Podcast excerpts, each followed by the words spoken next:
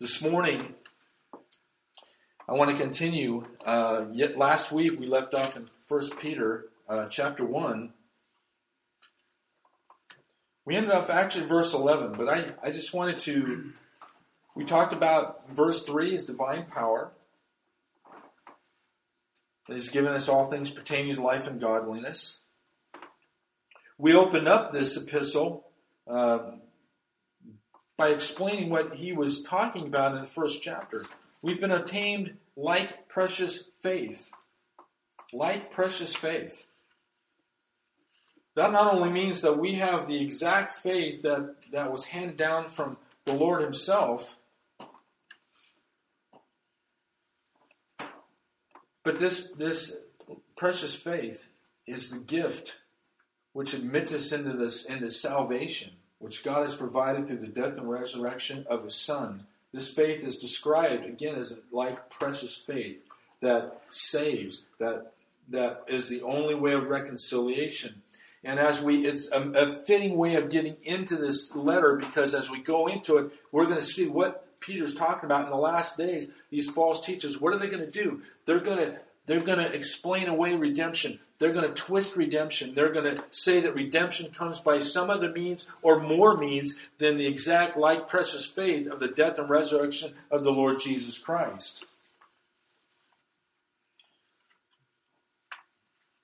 We talked a little bit yet last week about the promises. Remember um, verse 4. We've been given great, exceedingly great, precious promises. We have, us, the church, those in Christ, we've been given promises promises of eternal life, promises of all our sins being forgiven, promises of inher- inheritance, promise of we've been crucified with Christ. It's no longer I live, but Christ lives in me. Uh, you know, all these things are being given unto us so that we might be partaker of the divine nature.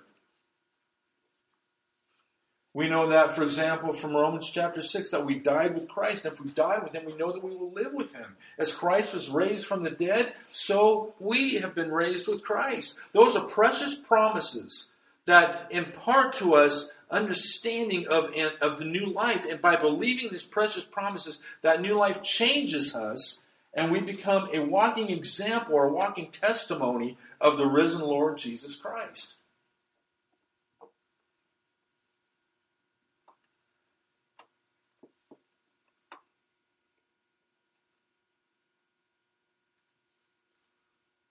Called to give all diligence to this. Verse 5. Look at your own life. Is virtue, moral excellence being added to your precious faith? Moral excellence is what virtue, a lot of people call virtue. It's a moral excellence. It's an excellence that comes from the divine the, the Creator living inside of us through the Holy Spirit. That's what produces that. Is virtue being produced in your life? If virtue is being produced in your life, you're going to increase in the knowledge of God. Is that increasing? Look at verse 6. The knowledge, self control. Do you still fly off the handle? Are you who are you controlled by? What are you controlled by? Is it increasing in life? You know, as long and long as we become Christians, we let go more and more and more of, of the control we think we have, and we give our life to Jesus Christ. It doesn't happen all at once.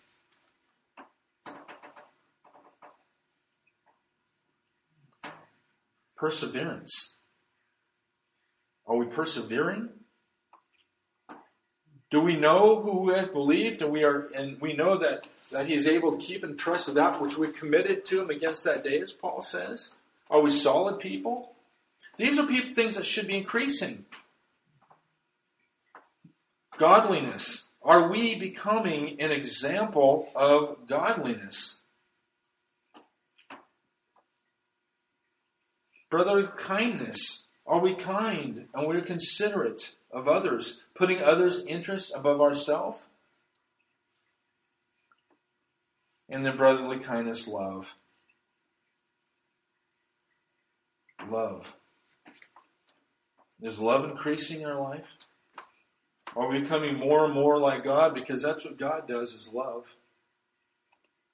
We've talked about that, and I and I uh, I think the thing we left off last week is, you know, many of us say, well, you know what, I, I don't have too much of a barometer. I mean, love. Well, yeah, I love, and I love this, and it's hard to understand. Let me point it to you in one example. Let me ask husbands, are we loving our wives biblically? Is that increasing? Or is your wife becoming a quote unquote ball and chain as the years go on? Think about that. This should be increasing. Your love life, and I'm not talking sexually, I'm talking about your love life should be increasing. It shouldn't be decreasing. But he says that if these things are increasing, verse 8, and they're yours, you know what? They're not you're not going to be barren, you're not going to be unfruitful, you're going to be lively. Look at Psalm 1, Jeremiah 17, or so forth, about the lively, the, the plant that goes down and bears fruit, the streams of water have are being connected to their roots, and so to speak. They're going to be alive. The opposite of barren. You're going to grow in the knowledge of Christ. And by the way, he says that uh, entrance will be open to you. Wow. In verse 11. So we need to be diligent to make sure these things. We need to watch our life. That matches what Paul says to Peter, or excuse me, to Timothy. Watch closely your doctrine, but watch closely your life. And I think that when we, the more we abide in Christ, the more we're going to look closely our life because we want to please the one who's enlisted us as a soldier. Because Paul says to Timothy that the soldier, that's a real soldier, doesn't entangle himself in every, everyday life. He wants to please the one who listens soldier. So I want to know. I want to see God working in my life. This life is a changed life. How different what we read from what we read here and, and elsewhere. It's a changed life. It's a life that we know whom we have believed. We believe in the death, burial, and resurrection of Jesus Christ on my behalf. I want to start verse 12 this morning.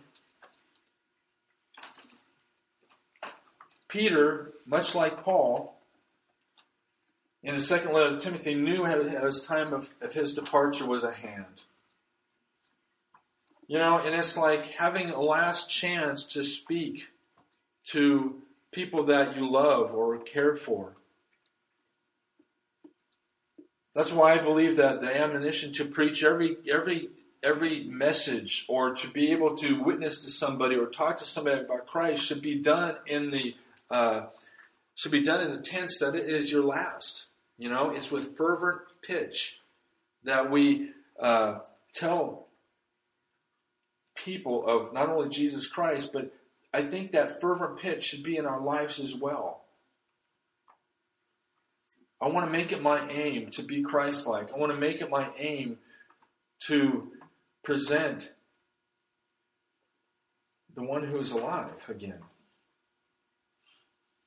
And Peter, knowing this, says, look at verse 12. For this reason I will not be negligent to remind you always of these things, though you know and are established in the present truth. We want to be established in the truth. We want to be established in the truth. And Peter here is saying, I know my time is short. I have written to you before. You can read the things that he wrote in his first epistle and what he's going to read, write in the remaining uh, shortness of his second epistle. I don't want to be negligent. I want to remind you of these things, though you already know them. You know, most of us here, you know, I'll be honest with you. Uh, you know, for the first couple years, uh, because I, I'm used to uh, more of a transient place. So, so I, have sat under pastors that were constantly talking to new people. We're constantly had people coming in, and it was a, it was a uh, just a turnaround. So he was constantly talking of the elementary, if you will, understanding of the gospel. You know that Jesus died, that he rose again, and the gospel of people that needed to hear the gospel of Jesus Christ. That's what saves. And yet, as as the years have gone on and we have this ministry and and, and, and I love it, but it's God has taken me in another way. The fact that we know the truth. I think those of us that are here established in the truth. I can't, you know, I think some of us are. But yet to constantly be reminding so that we would be we be so firm in them we can't be shaken. That we would know truth and we would know the Lord Jesus Christ. So when some falsity comes over the horizon, as we're going to be getting into, we can see it in an instant. Amen. He says, For this reason I will not be negligent. Even though some people are going to go, Wow, here we go again. I've heard this so many times before. Have you really? Have you really heard it? Sometimes we can hear things a hundred times and not understand it. Or sometimes we can hear things a hundred times and not hear it. You know, Jesus was fond of saying, He who has an ear, let him hear what the Spirit's saying to the churches. And by the way, that is what a good and faithful elder or pastor or overseer will do. And that is a part of his crown, that he's not negligent, that he is steadfast, and he is going to drill things over and over until they are understood because he says, though you know them are established in the present truth. Look at verse 13. Yes, I think it is right, as long as I am in this tent or tabernacle, to stir you up by reminding you, knowing that shortly I must put off my tent, just as our Lord Jesus Christ showed me. Moreover, I will be careful to ensure that you always have a reminder of these things after my decease. Paul says, you know what? I want you to raise up men so that are able to teach, that you can teach, that they can go on and teach. You know, it's something. It's a precious truth. That's exactly what the Lord Jesus Christ did. That's exactly what the apostles did, and the disciples after them. We confirm a lot what the apostle Paul says because we look at people like Polycarp, the old church fathers, and they they were direct disciples of them. It's not only tradition, but it's passed on. We have a like precious faith folks, that the apostles had. What's wrong with it today when we when you go into a church and you can't hear that? Or you turn on a radio station and you hear something a little bit foreign. We should hear the preaching of the gospel as fresh and as clear as the apostles got it from the Lord Himself. And it's not being done today, and that's part of the deception that we'll get in, into here a little bit. I'm very passionate about this. So he says in verse 15, I want to assure you that you have this. And by the way, when we read the epistles, we need to realize that they were not only immediately writing these to the churches that exist, but this is such the, the validity of the Word of God. He's writing down a quarter of time. This is the eternal Word of God. Is writing this to us as well. In fact, he will make a statement, a couple statements, as well as Paul has. Men are going to go from bad to worse. The end times are going to be horrible. And in the first century, they dealt with agnosticism, they dealt with all kinds of, of, of bad beliefs that entered in. Paul wrote Galatians warning that people are going to come in and pervert the gospel of Christ. That was read, some people think, not quite 30 years after Christ ascended. So this is prevalent for us for us today. I'm going to read down to the end of the chapter, and then we'll get into our text. Verse 16 For we did not follow cunning devised fables when we made known to you the power and coming of our Lord Jesus Christ, but were eyewitnesses of his majesty. For he received from God the Father honor and glory when such a voice came to him from the excellent glory, that is my beloved Son, in whom I am well pleased. He said, This is my beloved Son, whom I am well pleased. And we heard, verse 18, this voice which came from heaven when we were with him on the holy mountain. Look at verse 19. And so we have prophetic word confirmed. We have the prophetic word confirmed, which you do well to take heed as light that shines in a dark place, until the day dawns and the morning star rises in your hearts. Knowing this first, that no prophecy of Scripture is of any private interpretation.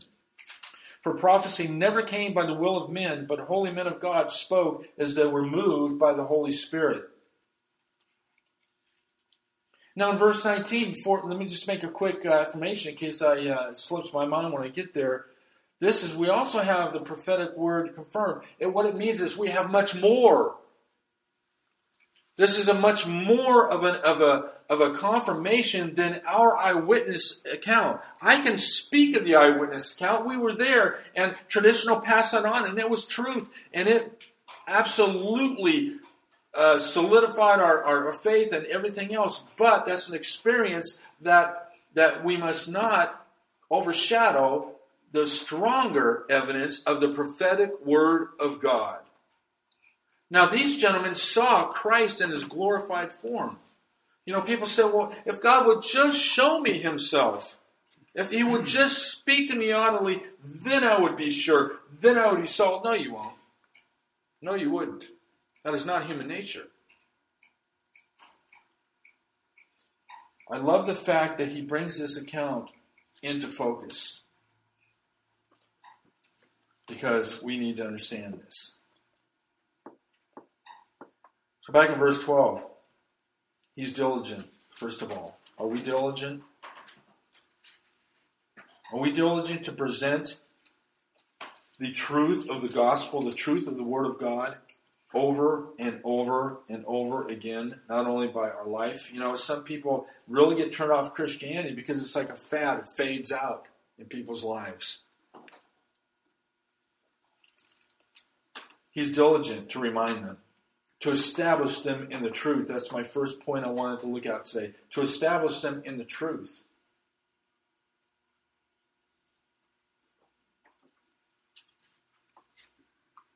The International House of Prayer is not establishing millions in the truth. They are leading people away from this present established truth. And by the way, when the Bible uses the word present, it's present. It's not going anywhere. It doesn't say, well, it was present that in the first century, but this is the 21st century. No, it is present. God as God is present. Always was, always is. His word of his word never leaves. It's established in the heavens. It is a present truth. It does not go away. That is what it means by the present truth. It's not going anywhere. And Peter says, I'm going to establish you in this. Just like Paul did. He said, because basically I know that after I leave, the precedent of the cat's away, the mice play is a is prevalent everywhere. He knows that after he leaves, he wants to be people be established. Paul said the same thing in Acts 20 and elsewhere. I know that after I leave, there's going to be people that are going to take the advantage. Well, he's gone. Great. Bam. And he wants to establish people in the truth. So when that happens, they can they can easily spot it and remove it. He says, verse 13 again, he, it's as long as I'm in this tabernacle, as long as I'm in this body, it's only right that I stir you up by reminding you. It's only right. I can't stir you up, and, and, and nobody can stir you up by stories. Nobody can stir you up by philosophies. They can only stir you up and, and establish you in truth. He says, verse 14, I know that I'm leaving. I know that I'm leaving, and I am going to be standing face to face with this one I am proclaiming and giving the truth to you. There are pastors and teachers and overseers out there that need to understand that the, what you are sharing and what you are presenting as truth, you're going to be accountable to when you stand before Him. That's part of the fear of the Lord. That's why James says not many of you become teachers, because knowing that we're going to receive a stricter judgment. We'll get into more on that a little bit later. Verse 16 is when I, when I really want to go through uh, the, the rest of this chapter rather rather quickly. For we did not follow cunning devised fables when we made known to you the power and coming of our Lord Jesus Christ, but we were eyewitnesses. We were eyewitnesses. You know, the Transfiguration, you can read it in Matthew 17, Luke chapter 9. Paul says, We have renounced the hidden things of shame, not walking craftiness, nor handling the word of God deceitfully, but by manifestation of the truth, we're commending ourselves to every man's conscience in the sight of God. These men were on the mount. They were called up, and Jesus allowed them to see his, his glory. And the Bible says that when the, when the Father spoke, he said, This is my beloved Son, hear ye him. Hear him.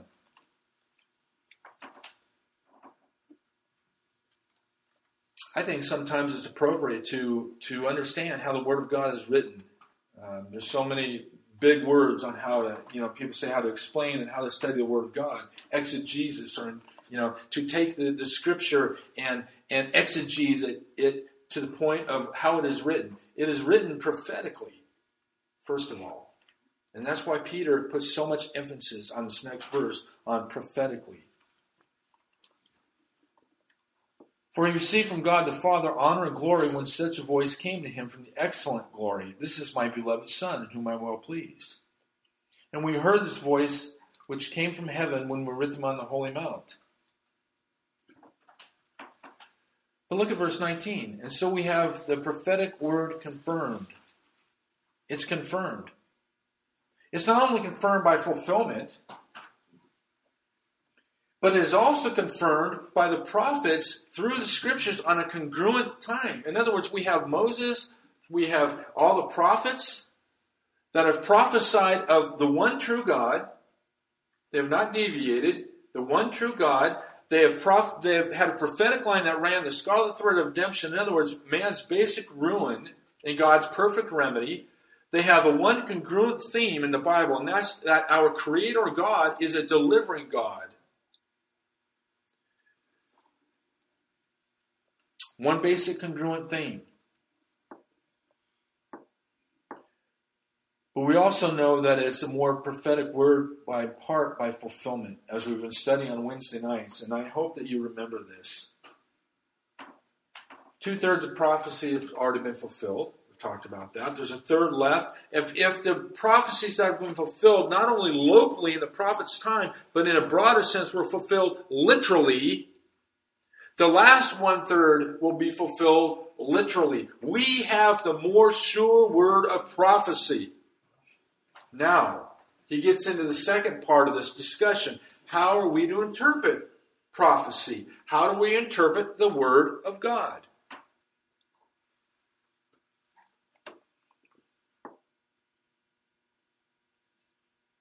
The prophetic word, verse 19, is confirmed. Which you do well to heed as a light that shines in a dark place until the morning star, or excuse me, until the day dawns and the morning star arises in your heart. The sure word of prophecy, the prophetic word. We talked about the fulfilled prophecy is the proof that the Bible is the Word of God. How do we know that Jesus was born in Bethlehem? The prophets. How do we know that he died for the sins of the world? The prophets. How do we know that God the Father bruised his Son for us? The prophets. How do we know that he is coming back in glory? The prophets. How do we know that Jesus Christ is going to, is going to be the Savior of his church that God has kept through the centuries? The prophets. We've been talking about this for so long. Listen to these passages. And I won't tell you the, the, uh, the where they're at. You should all know them by now. We've been talking about them, especially on Wednesdays, for years. Behold, the former things are come to pass. And new things do I declare. Before they spring forth, I tell you of them. Remember the things of old, for I am God, and there is none else. I am God, and there is none like me declaring the end from the beginning and from the ancient times, the things that are not yet done, saying, My counsel shall stand, and I will do all my pleasure, calling a ravenous bird from the east, that man that executeth my counsel from a far country. Yea, I have spoken it, and I will also bring it to pass. I have purposed it, and I will also do it. You know, God performs his revelation to man in progression. He doesn't do it all at once. God starts out in Genesis, he tells the fact. He doesn't argue for his existence. It just says, in the beginning, God created. And then he starts progressing through his word and in his progressive revelation to man.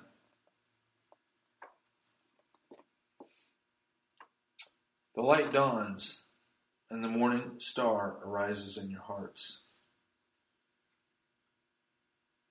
The Bible says in Revelation 16, I, Jesus, have my angel testify to you these things in the churches. I am the root and the offspring of David, the bright and the morning star. You know, it, sometimes if, when we read the Word of God, we're so overwhelmed. When we read, in, in especially in the Revelation, so you go, wait a minute, I've heard this somewhere, I've read this somewhere. Yes, you have the prophets. It's a more sure word of fulfillment.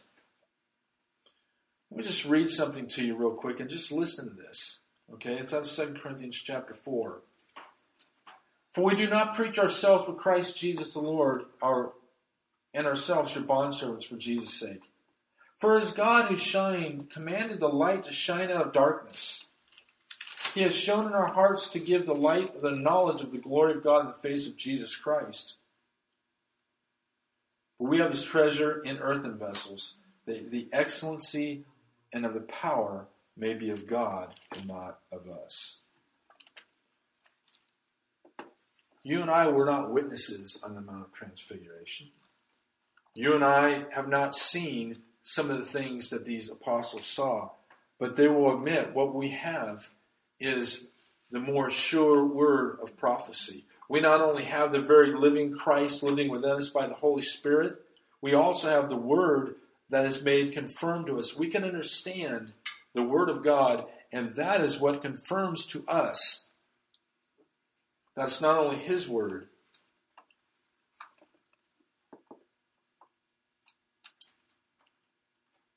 but it's confirmed in us. Tim LaHaye wrote, The Word of God is the light lamp of divine revelation, shining in a world filled with spiritual darkness. Shining in a world filled with spiritual darkness. We have the prophetic word confirmed or made more sure. We do well to heed to it. But look at uh, look at verse 20 and 21. I want to talk about this for a minute, and we'll, then we'll get into the first part of what I want to talk about, and we'll finish the rest of uh, chapter 2 next week. But knowing this first, that no prophecy of Scripture is of any private interpretation. For prophecy never came by the will of man, but holy men of God spoke as they were moved by the Holy Spirit. No prophecy ever came by private interpretation. Now, there's there's a primary reasoning for this, and there's a, there's a secondary reasoning. All prophecy was written by men that were moved by God, by God's uh, specific prophets for a specific purpose. Okay? They all have one congruent theme. You can't get away from that. That's one of the things that skeptics haven't been able to answer for years.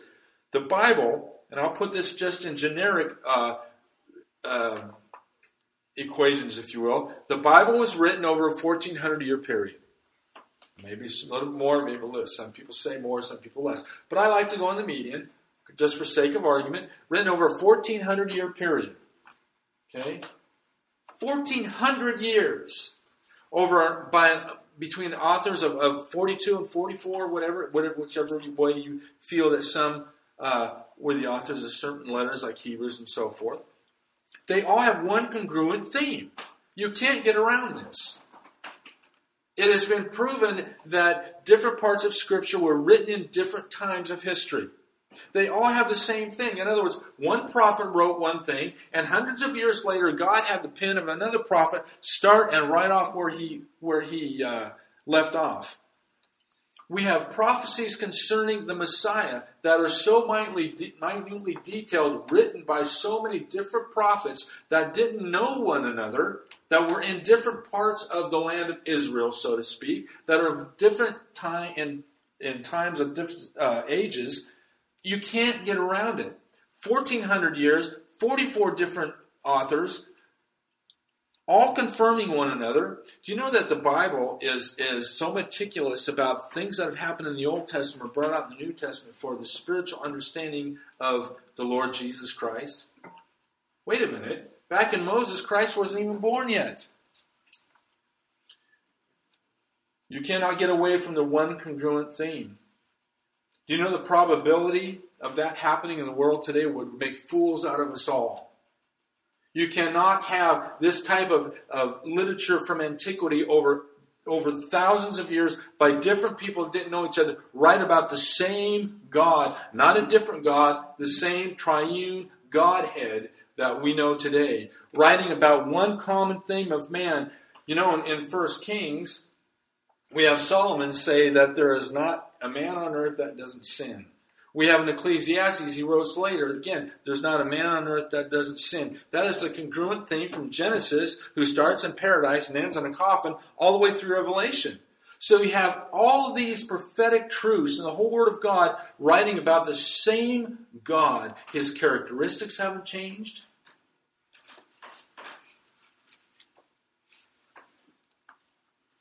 And man's plight.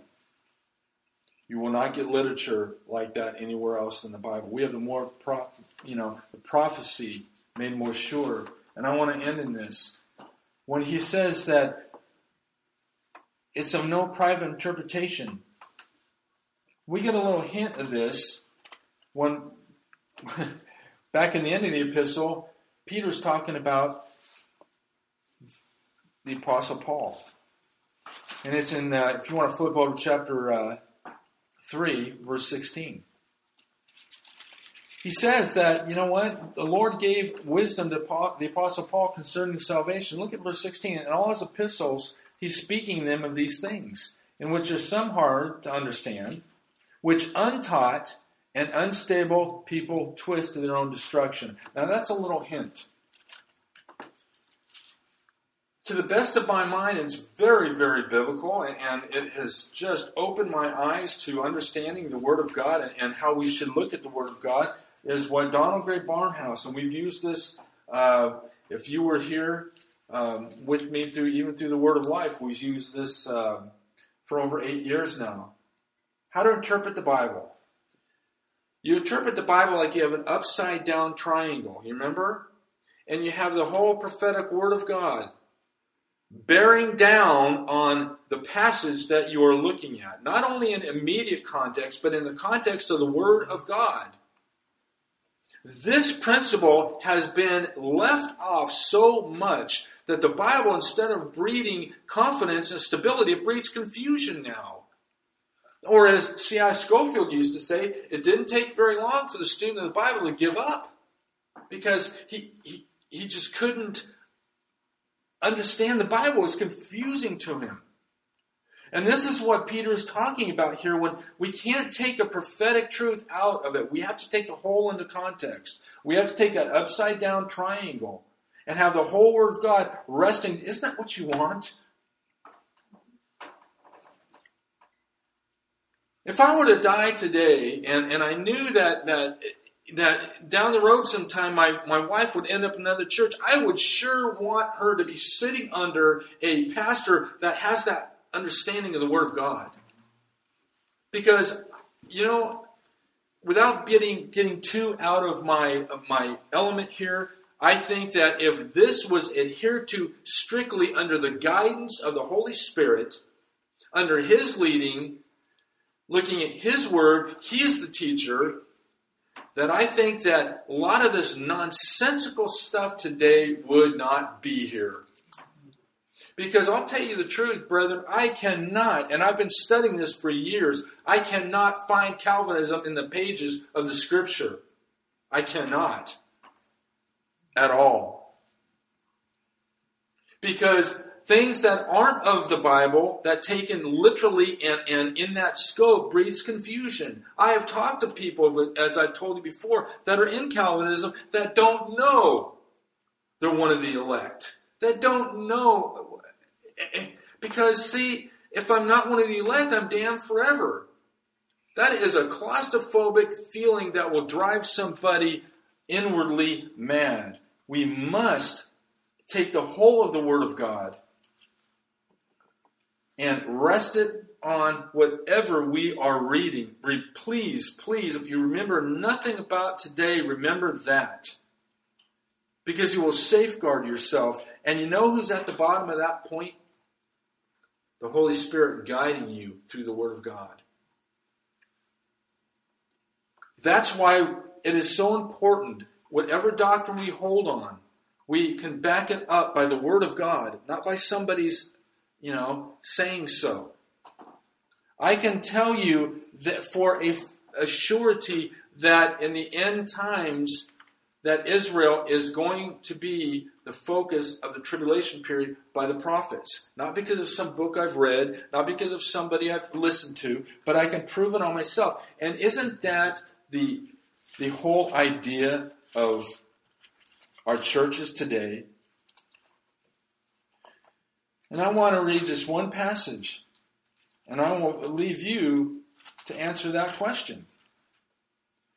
The Lord Jesus Christ Himself gave some as apostles, prophets, and evangelists, pastors, and teachers for the equipping of the saints, the work of the ministry, for the edifying of the body of Christ, till we all come to the unity of the faith and in the knowledge of the Son of God, to mature man, to the measure of the stature of the fullness of Christ, that we should no longer be children tossed to and fro with every wind of doctrine by the trickery and the cunning craftiness of deceitful and plotting men who they're not speaking the love in truth so as multitudes can be saved that's jeff graham paraphrase but that's what's going on here.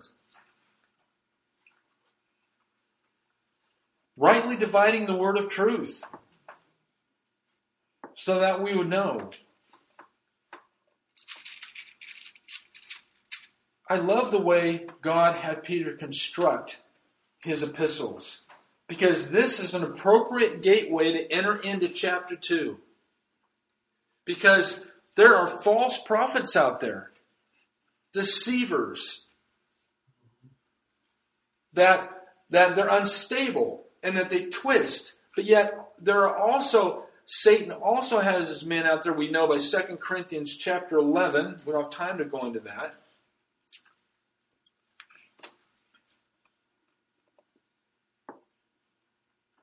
You have children that are in other churches. Do you know they're being spoken the truth? Do they know they're being spoken the truth?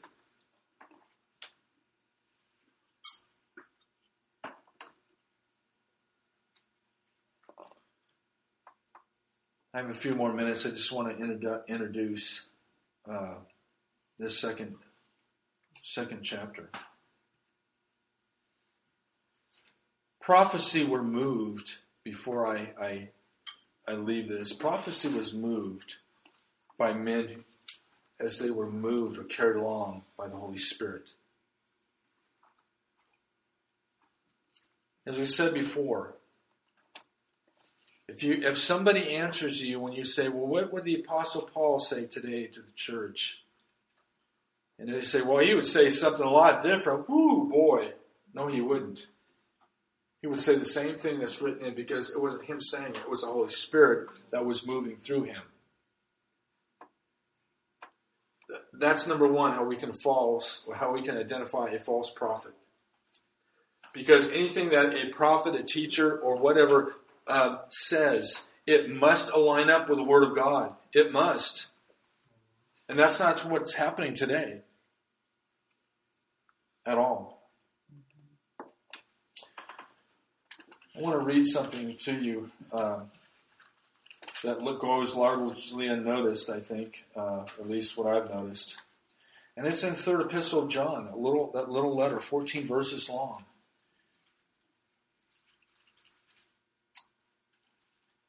He writes about a gentleman, Diotrephes, he says, I wrote to the church, but Diotrephes, who loves to have the preeminence among them, does not receive us. This is in 3 John, the ninth verse.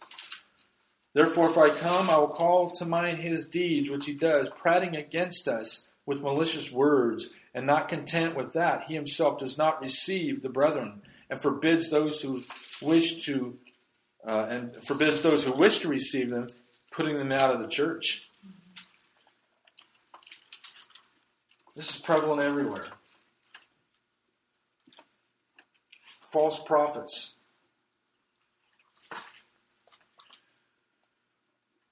But there were also there were also false prophets among the people, even as there will be false teachers among you. Chapter 2 Who will secretly bring in destructive heresies, even denying the Lord who bought them, and bring on himself swift destruction. And many will follow their destructive ways, pernicious ways, destructive ways, ruinous ways, marring ways, destructive ways, because of whom the way of truth will be blasphemed. By covetousness, verse 3, they will exploit you with deceptive words. Huh. We just read about, if you don't just say things about Jesus, God, and the Bible, they'll understand it. But underneath, they don't realize that you're seething with unbelief in these things. Can you imagine a pastor behind a pulpit spewing all over the national airwaves that he really doesn't believe in the virgin, virgin birth of Christ? Then if he doesn't believe that Christ is born of a virgin, he does not believe in redemptive truth, especially biblical redemptive truth. So, right here, talking about false prophets, they're going to bring in swift destruction. But look at verse 2. This is a sad point about this. Many will follow their destructive ways, because of whom the way of truth will be blasphemed.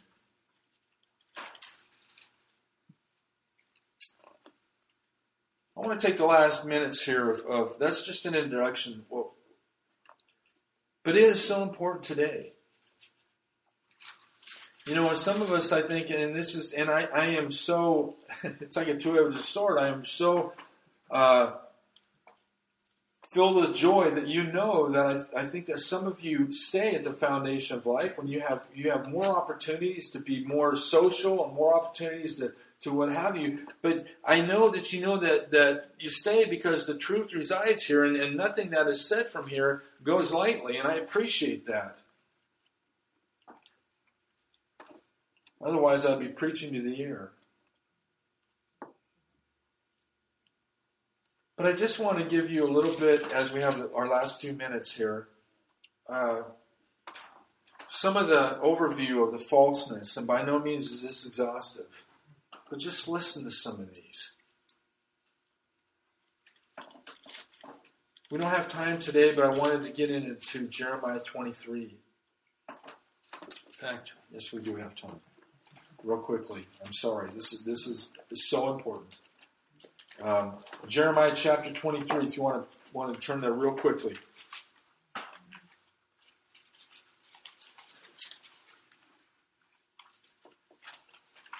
Real quickly. And you know the, the the amazing thing about the Word of God is that when we heed it, when we understand it, we see the heart of God. You know, and, and I think that that is that is uh, the uh, the heart and the, the spirit, if you will, of the prophets. They were so willing to impart the heart and the love of God, uh, despite their being in prison, they're being beaten, they're being misunderstood. But in Jeremiah 23, Woe to the shepherds who destroy and scatter the sheep of my pasture, says the Lord. Now, and obviously, we're talking context about the forthcoming of the Lord Jesus Christ and, and Israel. But, you know, the spirit of the prophets lives. And this is the heart of God. Woe to the pastures who destroy and scatter the sheep of my pasture. Verse 2 Therefore, thus says the Lord God of Israel against the shepherds who feed my people you have scattered my flock, driven them away, and not attended them. Behold, I will attend to you for the evil of your doings.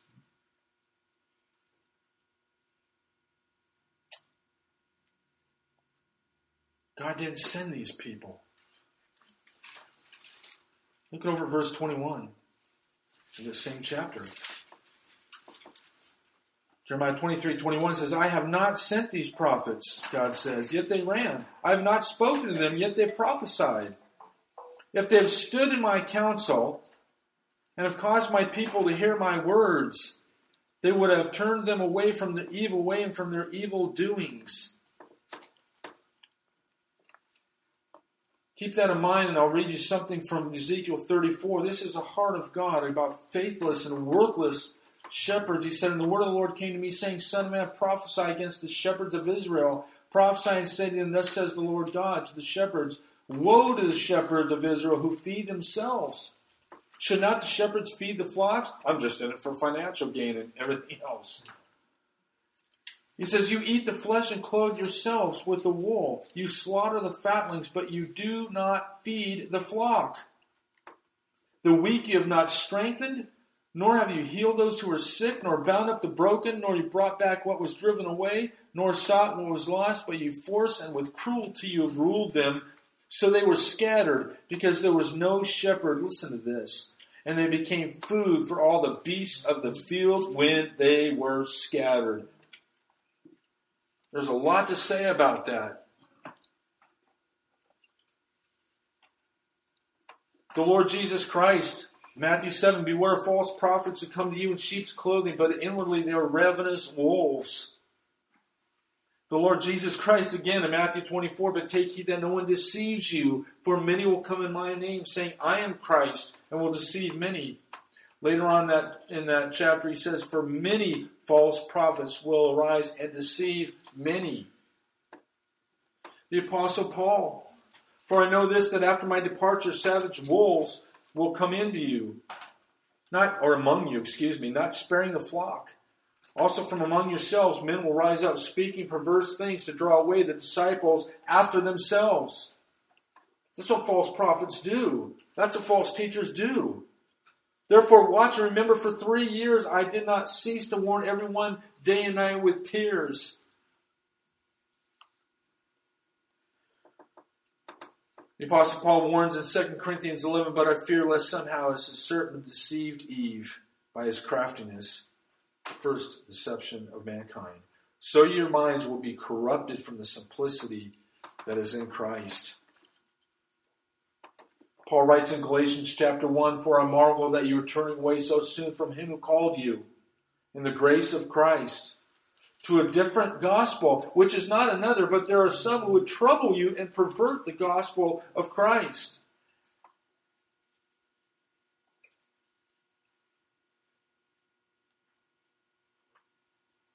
Apostle Paul writes in Ephesians 6 For we do not wrestle against flesh and blood, but against principalities powers and against the rulers of this darkness of this age, against the spiritual host of wickedness in heavenly places.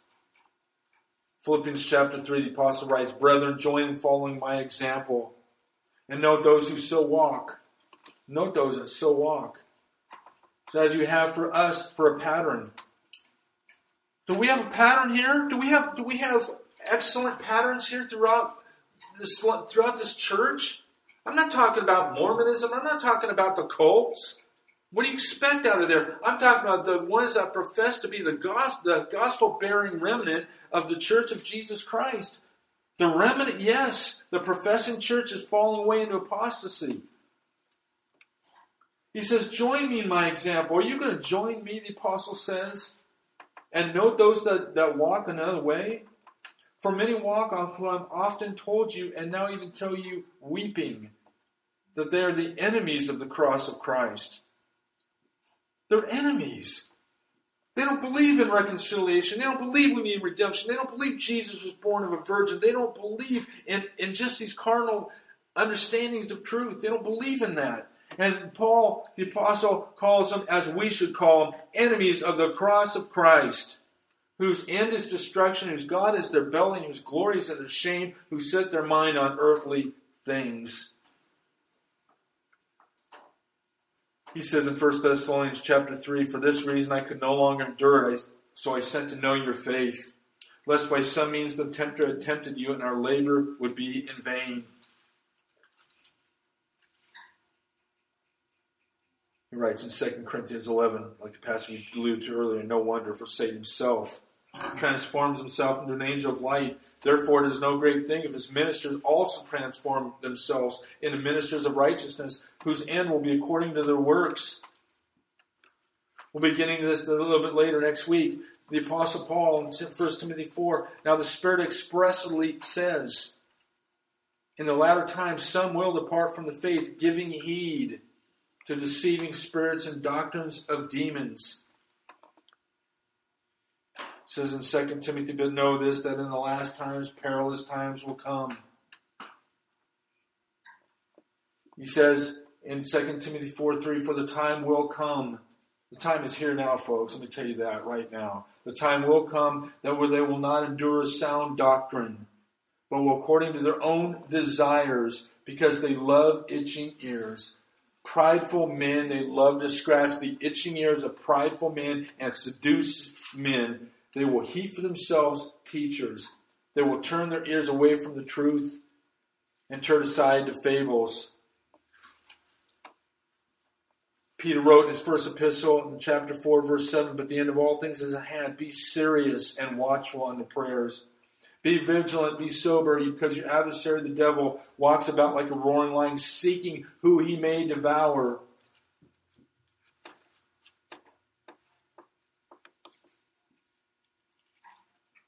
Peter says that we just read this in the opening, Peter 2, but there will be false prophets among the people, even as there will be false teachers among you. John, 1 John 2. Little children, it is the last hour. And as you have heard that Antichrist is coming, even now many, many Antichrists have come, by which we know it is the last hour. How do we know it's the last hour? How do we know it's the last time? How do we know? Because we have so many understandings of in the latter days. The apostles asked Jesus, what is going to happen in the latter days, the time before your coming. Let no one deceive you. We go all through the New Testament. And John says, We know that it is the last time because we've heard that the Antichrist is coming, but even now many Antichrists have come by which we know it's the last time. They went out from us, but they were not of us. Had they been of us, they would have continued this day. But they went out that they might be manifest that they were not of us. Folks, this is doctrine. This is false teachers. This is wolves. They went out from us. They didn't remain with us. So we know by that venture that they're going out. They're false brethren.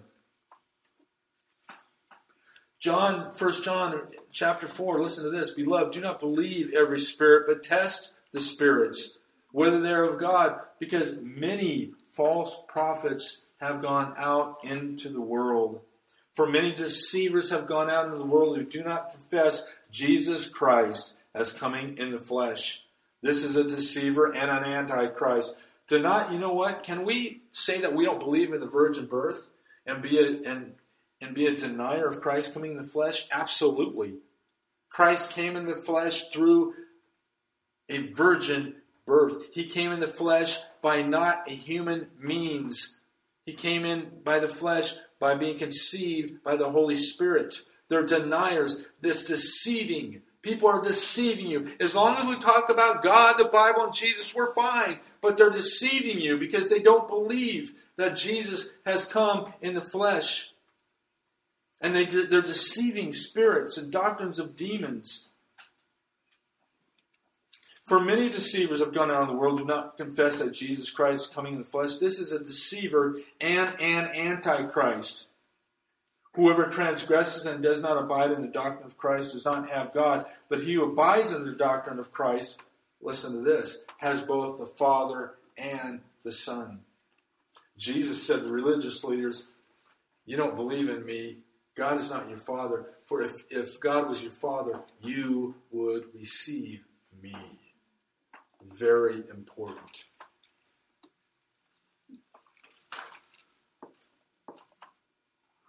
Jude, verses 3 and 4. Beloved, I was very diligent to write to you concerning our common salvation. I found it necessary to write to you, exhorting you to contend earnestly for the faith which was once for all delivered to the saints. Listen to this. For certain men have crept in unnoticed who long ago were marked out for this condemnation, ungodly men who turn the grace of our God into lewdness and deny the only Lord God and our Lord Jesus Christ.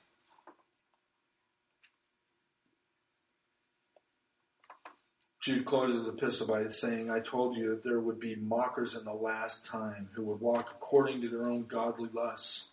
These are sensual persons who cause divisions, not having the Spirit.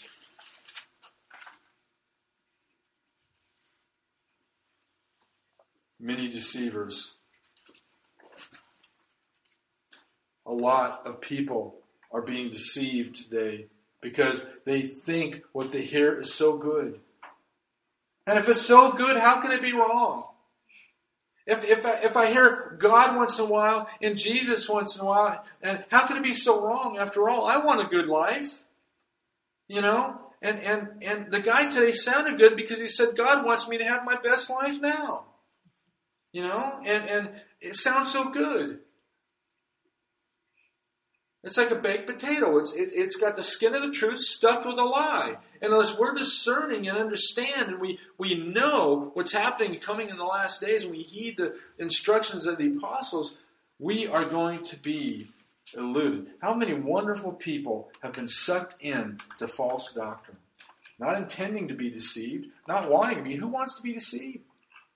I don't want to be deceived. You don't want to be deceived. But deception is out there. And it's leading up to the, the deception.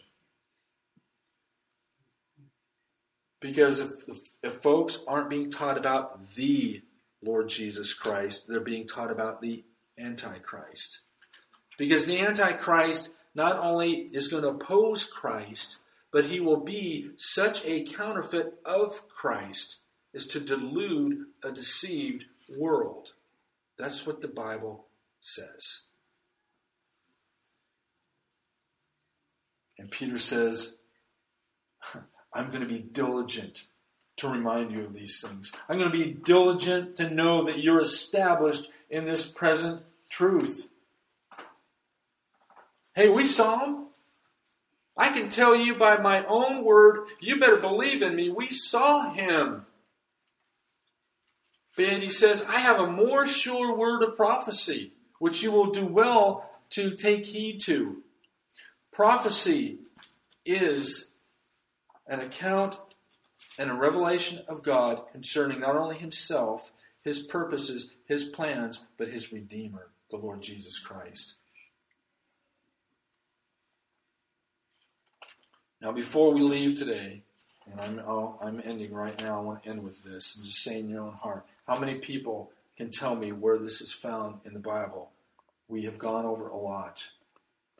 For the testimony of Jesus is a spirit of prophecy. If you said Revelation chapter 9 at the ending of verse 10, good for you. Because that is exactly what we're talking about here. Know your Bible, know the Word. Don't take anybody's word for it. There are false teachers and false we have we have I can't tell you how many times we have turned on the radio and you, you don't quite understand, you know, he sounds familiar, but he doesn't. He sounds pretty good until you start listening. You know? Until you start listening into his message, what he's really talking about. What his aim really is. It's deceiving. And the false prophet will say, hey, don't check it out. I'm, I'm here to tell you. I heard from God. Everything that you hear will be confirmed by the Word of God.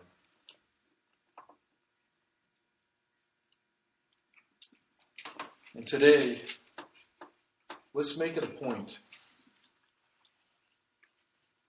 We know that we might not be deceived with these carnal doctrines, but let's make a point to, to those that are erring or those that don't understand. Let's let's teach them. Let's make them understand, or let's let's at least give them an avenue to understand. Let's speak the truth. Let's get together and get into the Word of God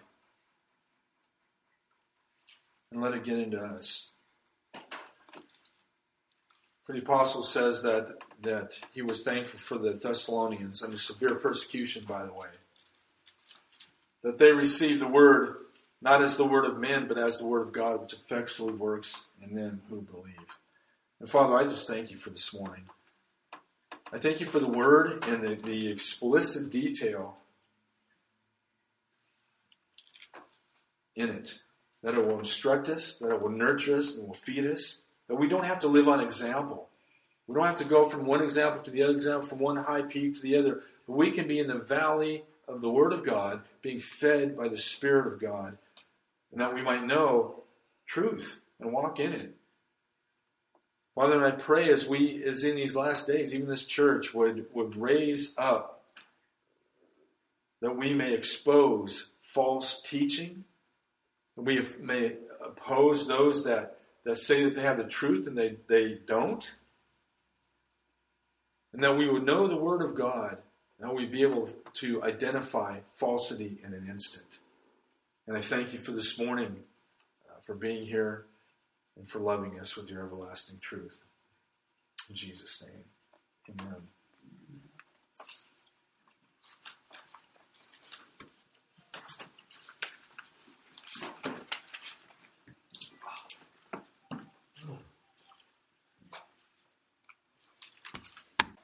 And upon that rock, no matter what happens, you might not fall. And I'll end, I'll end here. In verse 11, I'll end verse 12. It says, For an entrance will be supplied to you abundantly in the everlasting kingdom of our Lord and Savior Jesus Christ. You and I, my friends, that have received that gift and we're in Christ Jesus and, and we are being changed by Him, do you know what's awaiting you? An abundant entrance into the kingdom of God. That is amazing. Anybody who can sleep through this, anybody who can give this a ho hum, something is wrong.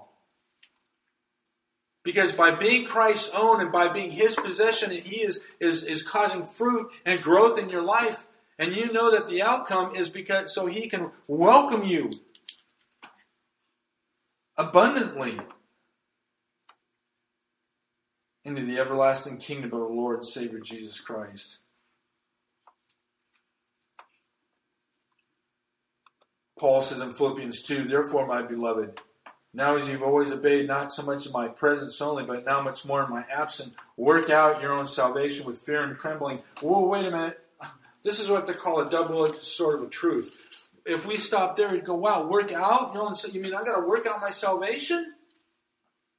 But then he goes on to say, for it is God who works in you, both to will and do in his good pleasure. That is such a balance of the Christian life that we're talking about here. Or as Kenneth Wuest was talking about, that God provides provision and the power and the salvation, but it's our responsibility to make sure that the, that, that the growth is happening in our life. We're seeing the growth, and uh, you're just excited about it or we're fan out as a, as a, as the more uh, laxo way of saying this. Apparently, I think the NIV says something. I'm not too sure, but you know, therefore we've loved, he's always obeyed in my presence. You know, you're good and attentive, but much more in my absence. Work out, fan out this this salvation with fear and trembling that's in you. Allow it to come out.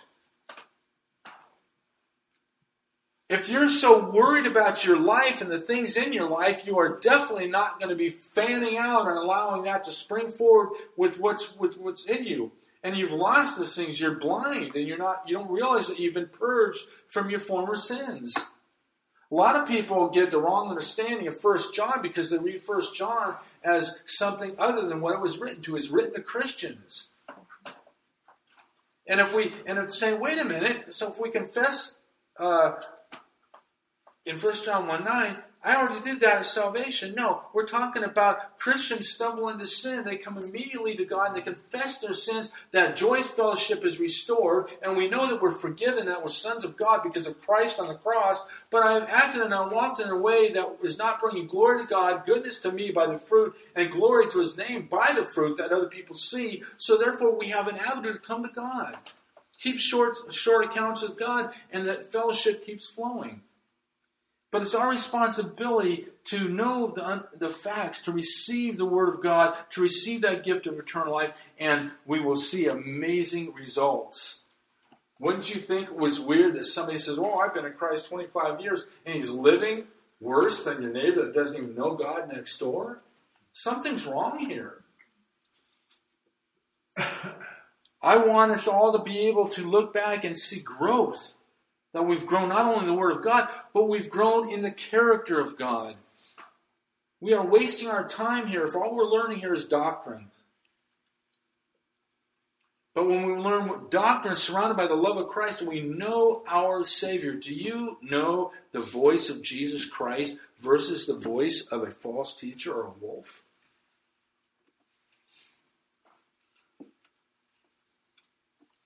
Well, let me tell you.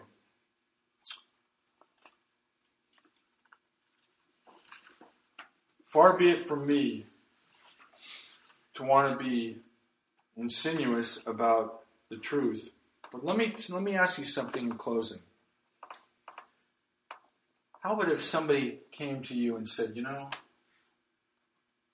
man, I couldn't believe yesterday I had such a great experience with God. I was in I was in fellowship and prayer. And you know what Jesus said to me? He came back and he comforted me. He said, You know, child, he said, I need you a lot more than you need me. It was wonderful. That's what Sarah Young does in her book, Jesus Calling, amongst many other things. And I'm not picking on her or her book. What I'm saying is that there are false prophets, there are false things coming in, they're everywhere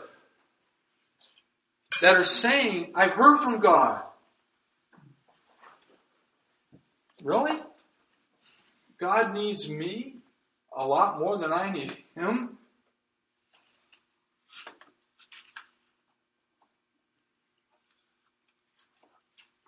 better fear God now. You're going to learn to love Him. But He is the God of creation.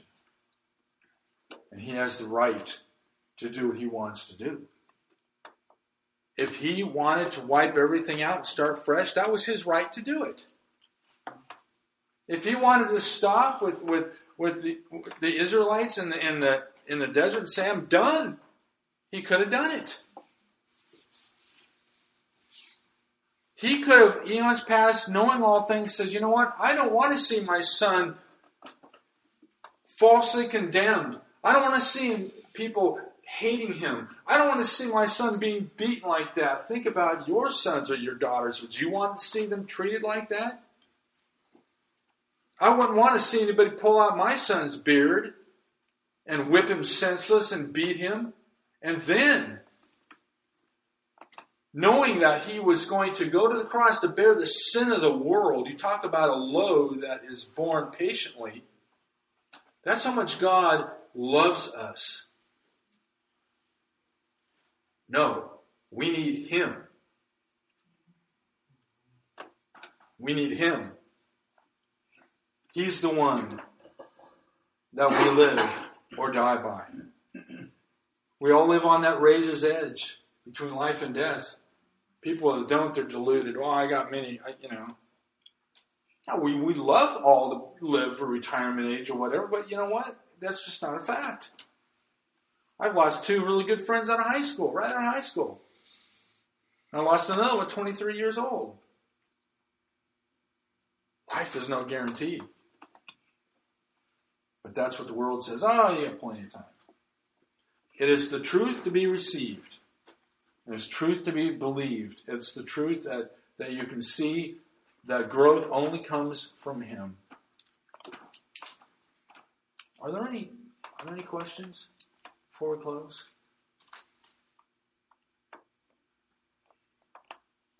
This is truth that needs to be communicated today. This is the perseverance that Peter's talking about in verse 6 and just the Christian life. Are we going to preserve are we going to uh, carry on? Because if you follow that line of truth all through the Bible, and I promise I will close with this. I'm sorry, folks. This is exciting and this is important. One of my favorite, thank you. One of my favorite verses or uh, psalms is Psalm 37. You know, there's all type of things in there, but you know, God keeps us and preserves us. And in, in Psalm 37, verse 28, it says, The Lord loves justice. He loves justice. Justice happened on the cross for you and I. Did you realize that? God vindicated his justice when Jesus was on the cross taking punishment for our sin. That's what sin demands punishment. For the Lord loves justice and does not forsake his saints. They are preserved forever. And you follow that word preserve through the Bible, and you will understand it comes directly linked with a keeping God that once He He is a saving God. He saves us not only from our sins, He saves out of trouble, He saves from evil, but He saves from wrath.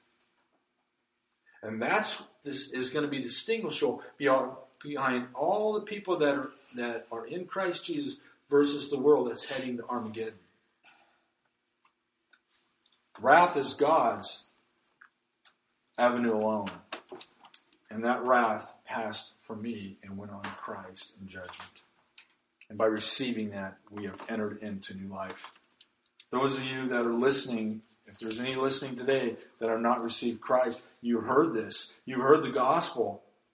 That Christ came into the world for you. He, he was nailed on a cross for you. Those words in Psalm 22, my God, my God, why hast thou forsaken me, were said for you.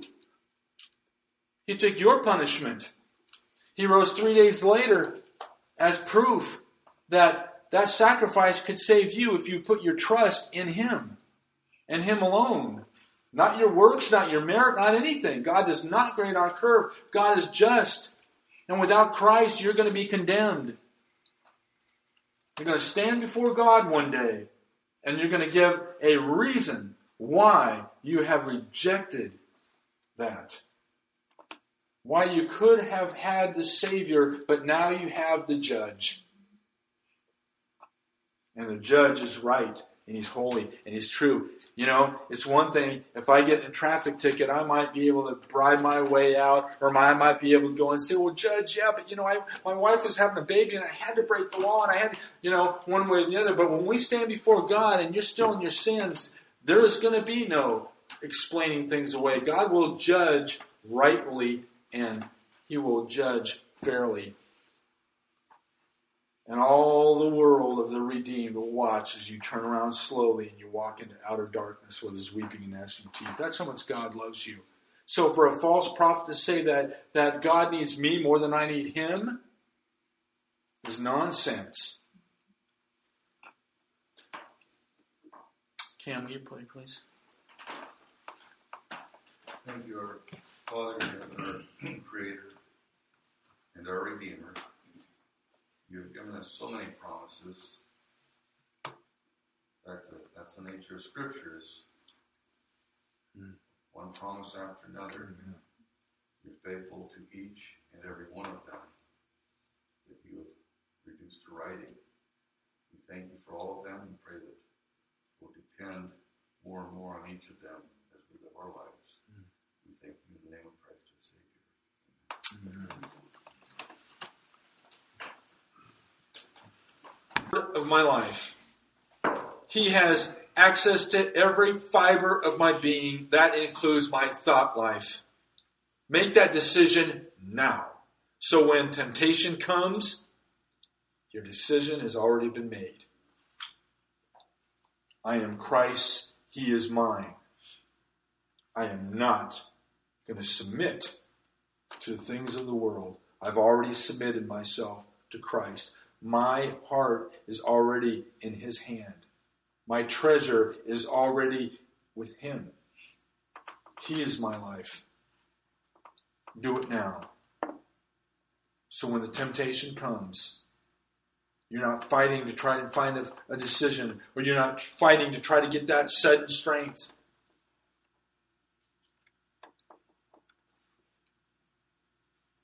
You know, I remember on, on one particular situation, somebody was accustomed to searching the internet. And well, after you do that, is all you know. You have they you have a tendency to whatever you go on the most, it'll either pop up or something like that. Well, he had been in, and this particular individual had, had succumbed to pornography and all that before, and, and just, just sites that he shouldn't have been on. We made that decision.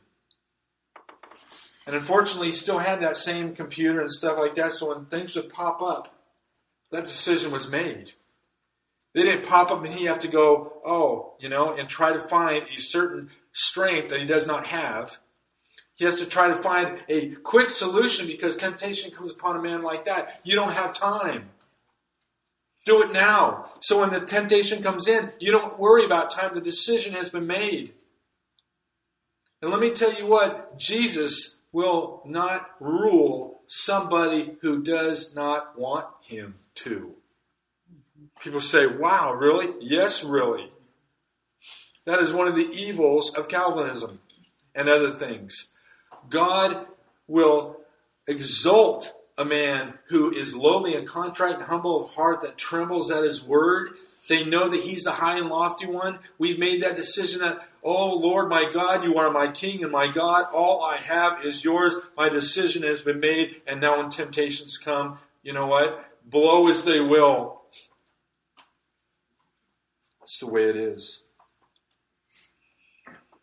You know, the Bible says that a, a, righteous man falling down before the wicked is like a is like a muddied stream, a polluted well, and that's why. Spiritual warfare. Your enemy is out there. But look at this. Verse 10, but, he, but may the God of all grace, who has called us to his eternal glory by Christ Jesus, after you have suffered a little while, this is the end. He will perfect, establish, strengthen, and settle you. Make that decision now, my friends. Look at that.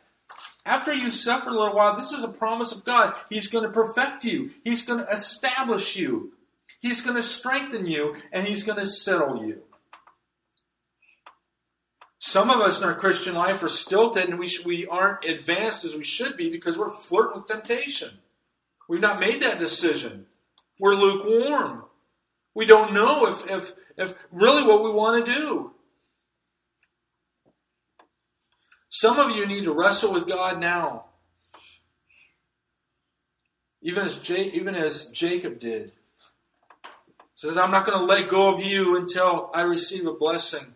We need to we need to wrestle with ourselves and say, I'm not going to let go until I know that Christ is mine and I am his, and he is welcome into any avenue of my being. Is he welcome into your thought life?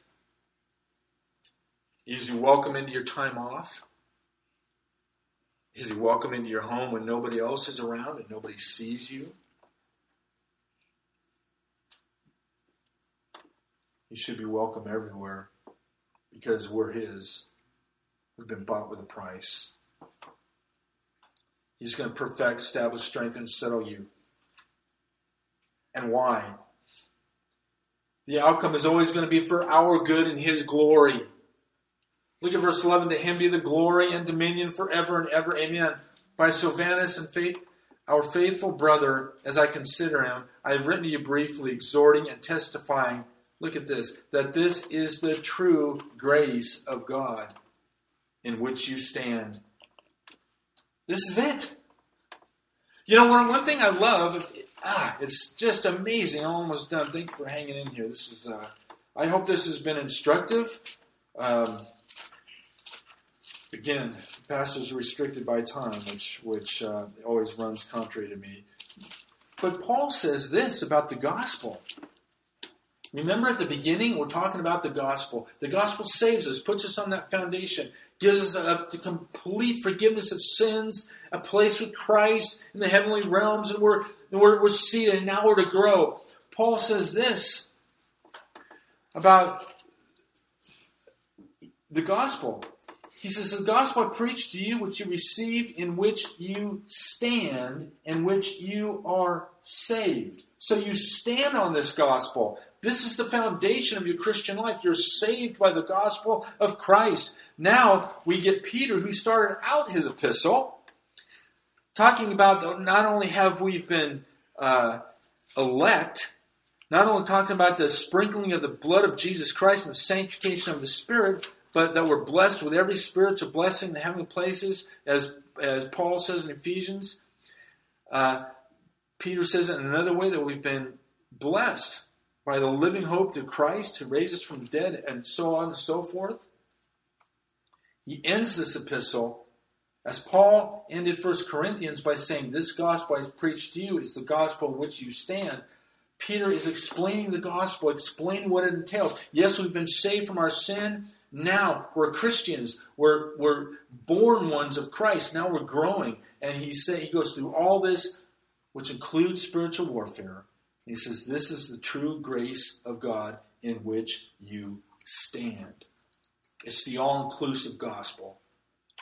It's the, it's the shedding of the blood of Christ. It's the going in the tomb. It's raising in the third day. It's ascending to the Father who is, who is at the right hand of the Father. He's interceding for us. It's the Holy Spirit coming down. It's the where we've been blessed with all spiritual blessing in heavenly places. And everything we do, we do with the hope of Jesus Christ who rose from the dead and so on and so forth. And now, not only correct understanding of where we're to be and what we're to do and our enemy around here, He's saying all this is included in the grace of God by which you stand. And he closes by saying, She who is in Babylon elect together with you greets you, and so does Mark, my son. Greet one another with a kiss of love. Peace be to you, all who are in Christ Jesus. And my friends, he ends this by saying we need to greet one another with a kiss of love.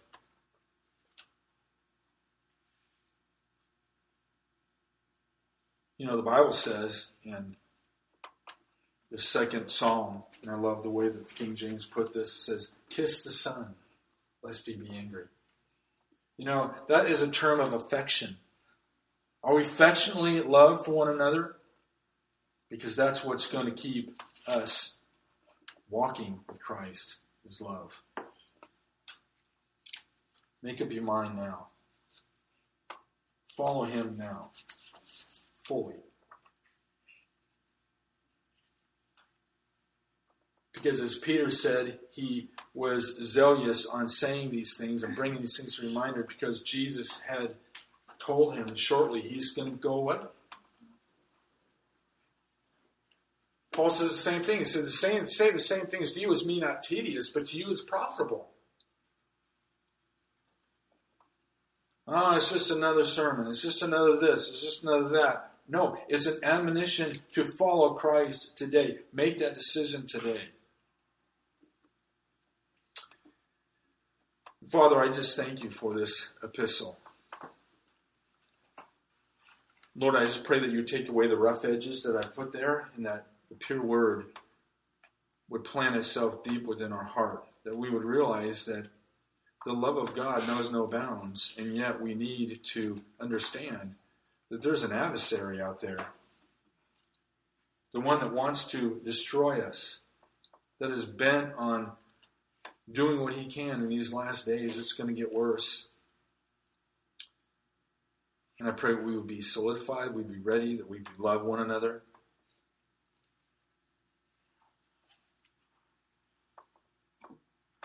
If it gets worse in these days to come, and we're parted from one another, and we don't have a place to come so comfortably like most parts of the world. I pray that we would ask ourselves will we be able to stand? Will we be able to stay strong and say, Come, Lord Jesus? Father, I pray that we be ready. We be ready, Lord, for your coming. And I pray as the apostle John says, Come, Lord Jesus. And Father, in his name I pray. Amen.